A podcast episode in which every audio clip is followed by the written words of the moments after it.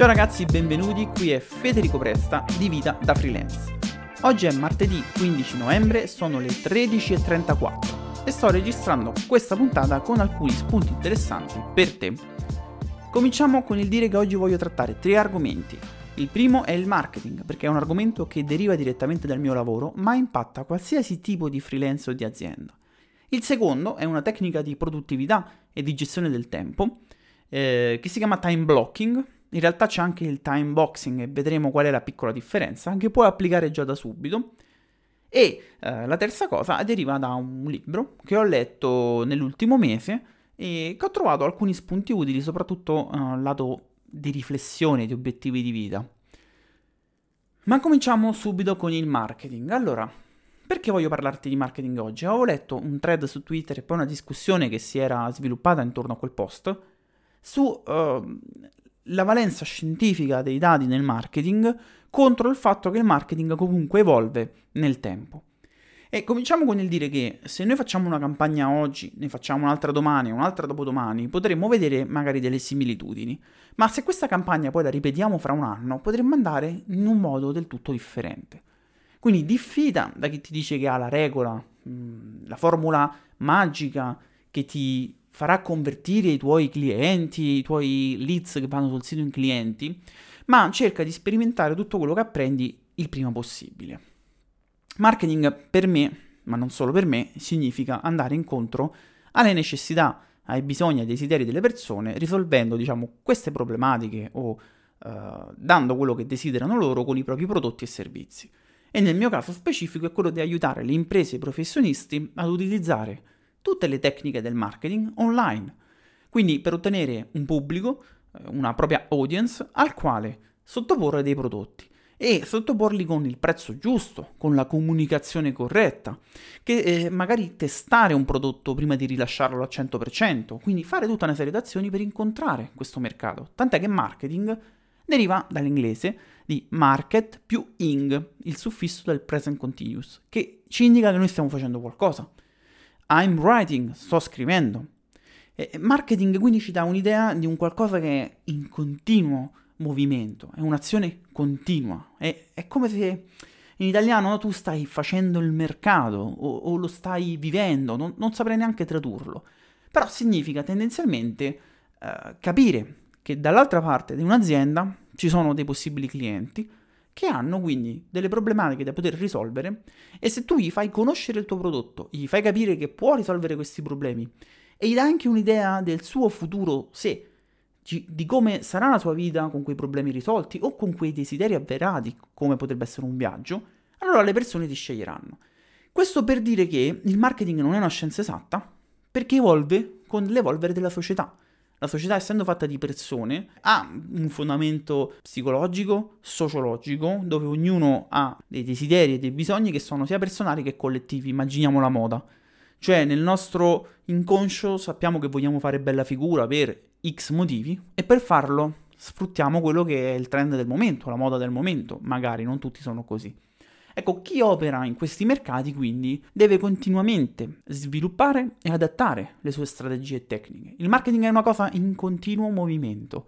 Quindi ricorda, se oggi vedi un corso di marketing, se applichi delle regole, delle tecniche, qualsiasi cosa e stanno funzionando, ok, tu applicale e falle tue.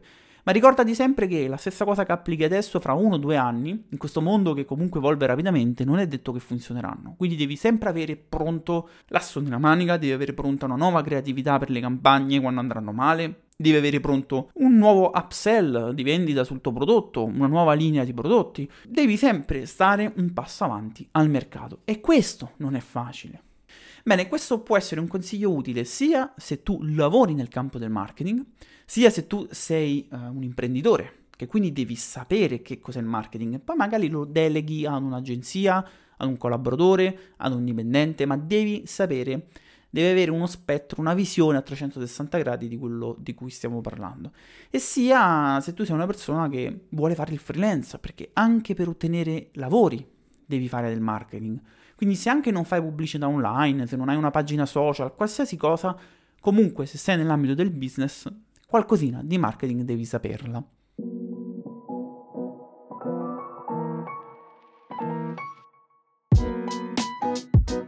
Ebbene, quindi questa è stata una settimana, anzi due settimane intense, ho fatto veramente tante cose.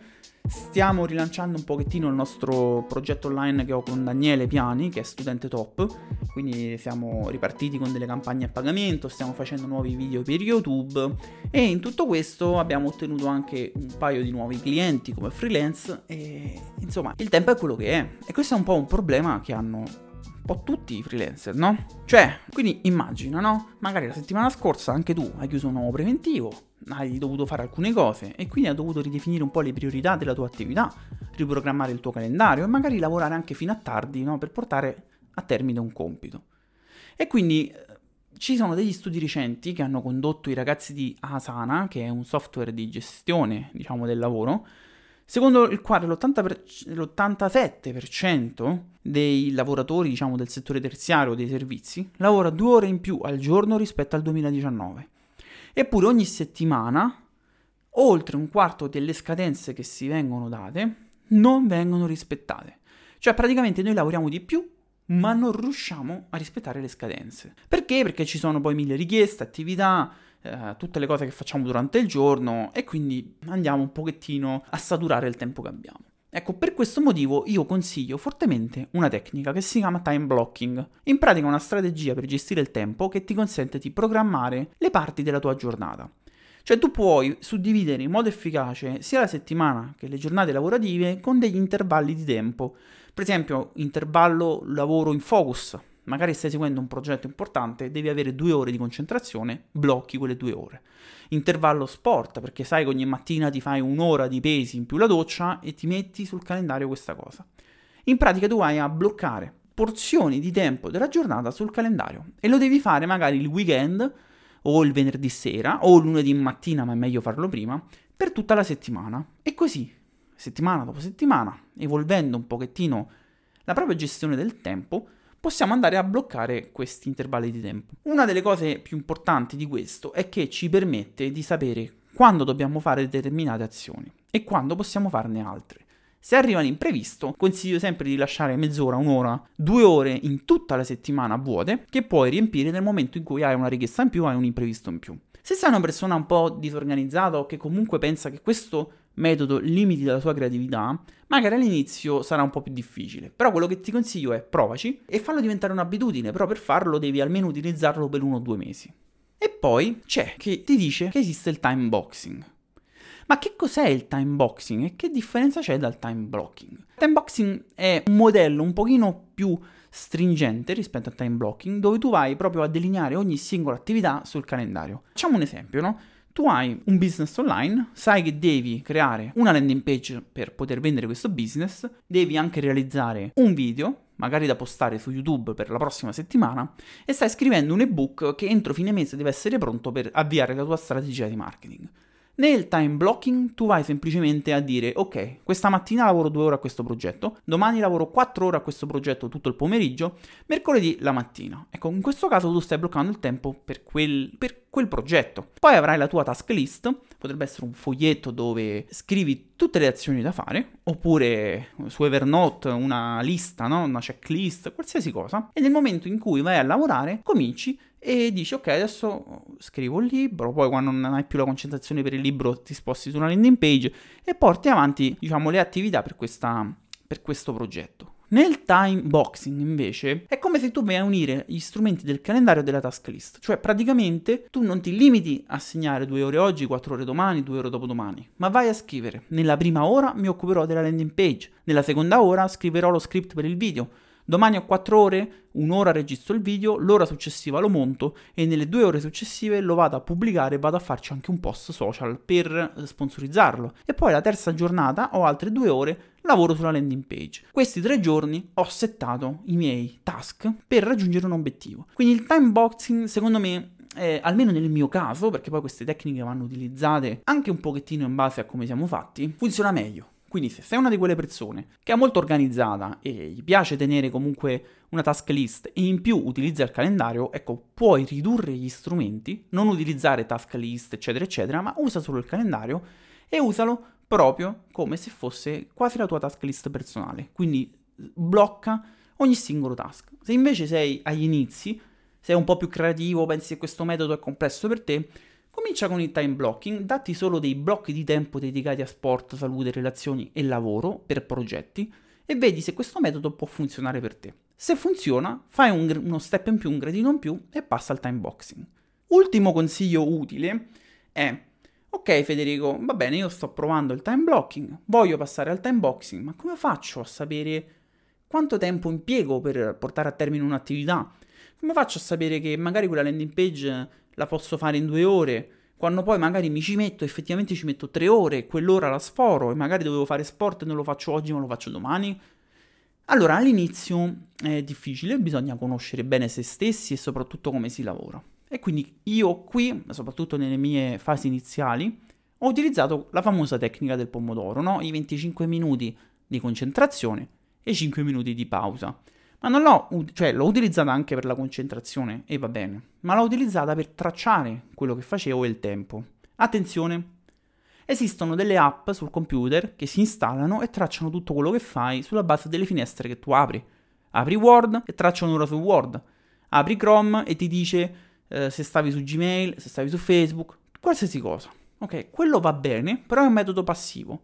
Nella tecnica del pomodoro invece sei tu che decidi di lavorare tre pomodori, quindi un'ora e mezza, 25 minuti più pausa di 5 minuti per tre volte, e lo fai su una determinata attività. All'inizio sarai meno bravo o meno brava a programmare, no? Quindi dirai, ok, ci metto tre pomodori a fare la landing page, invece ne hai impiegati quattro. Ecco, ok, affina il tiro.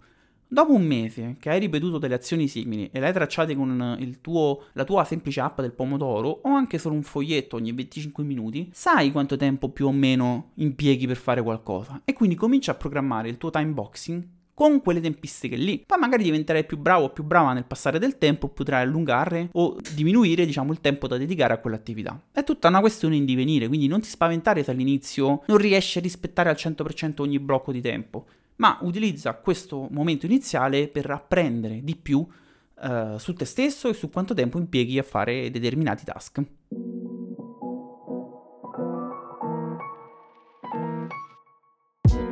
Ok, adesso invece ti parlo del libro. Allora, non, non, tutti sanno, in realtà penso nessuno perché non ne parlo mai ultimamente, che io in realtà sono stato un grande appassionato di videogiochi.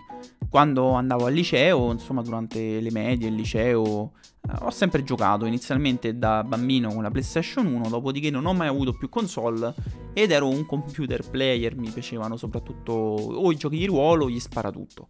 E ho fatto anche qualche competizione, nulla di particolare, nulla a livello professionistico e tutto non retribuito soltanto per divertimento. Però facevo allenamenti, avevo quello che si chiama un clan, no? dove ci sono altri ragazzi come te che giocano e quant'altro.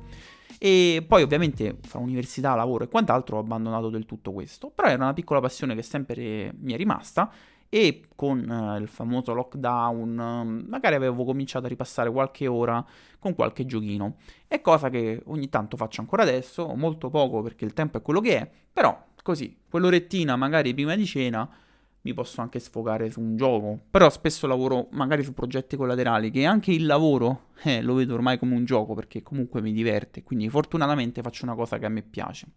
Detto questo, però, quest'estate no, mi ero comprato quei libri famosi da leggermi in spiaggia.